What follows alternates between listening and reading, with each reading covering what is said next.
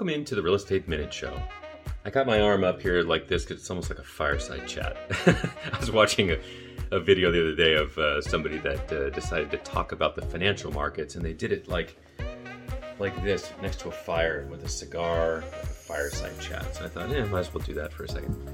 Today we're going to talk about love letters. So uh, you probably have noticed if you're selling a house or if you're buying a house that you uh, love letters are a big thing right now, and that's the letter that buyers essentially tell the story about their family.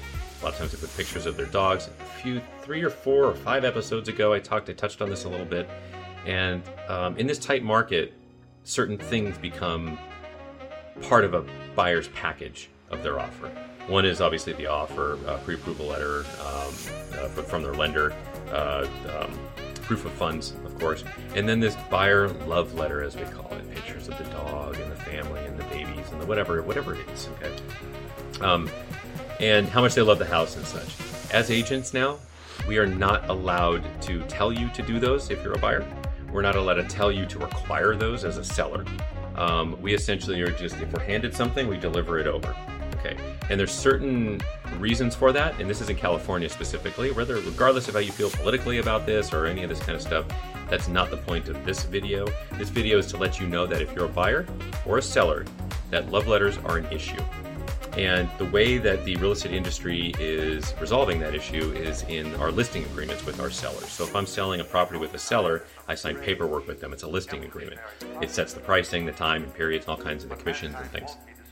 And part of that now has changed. It essentially says to the seller that, do you want me to accept love letters or not? Okay.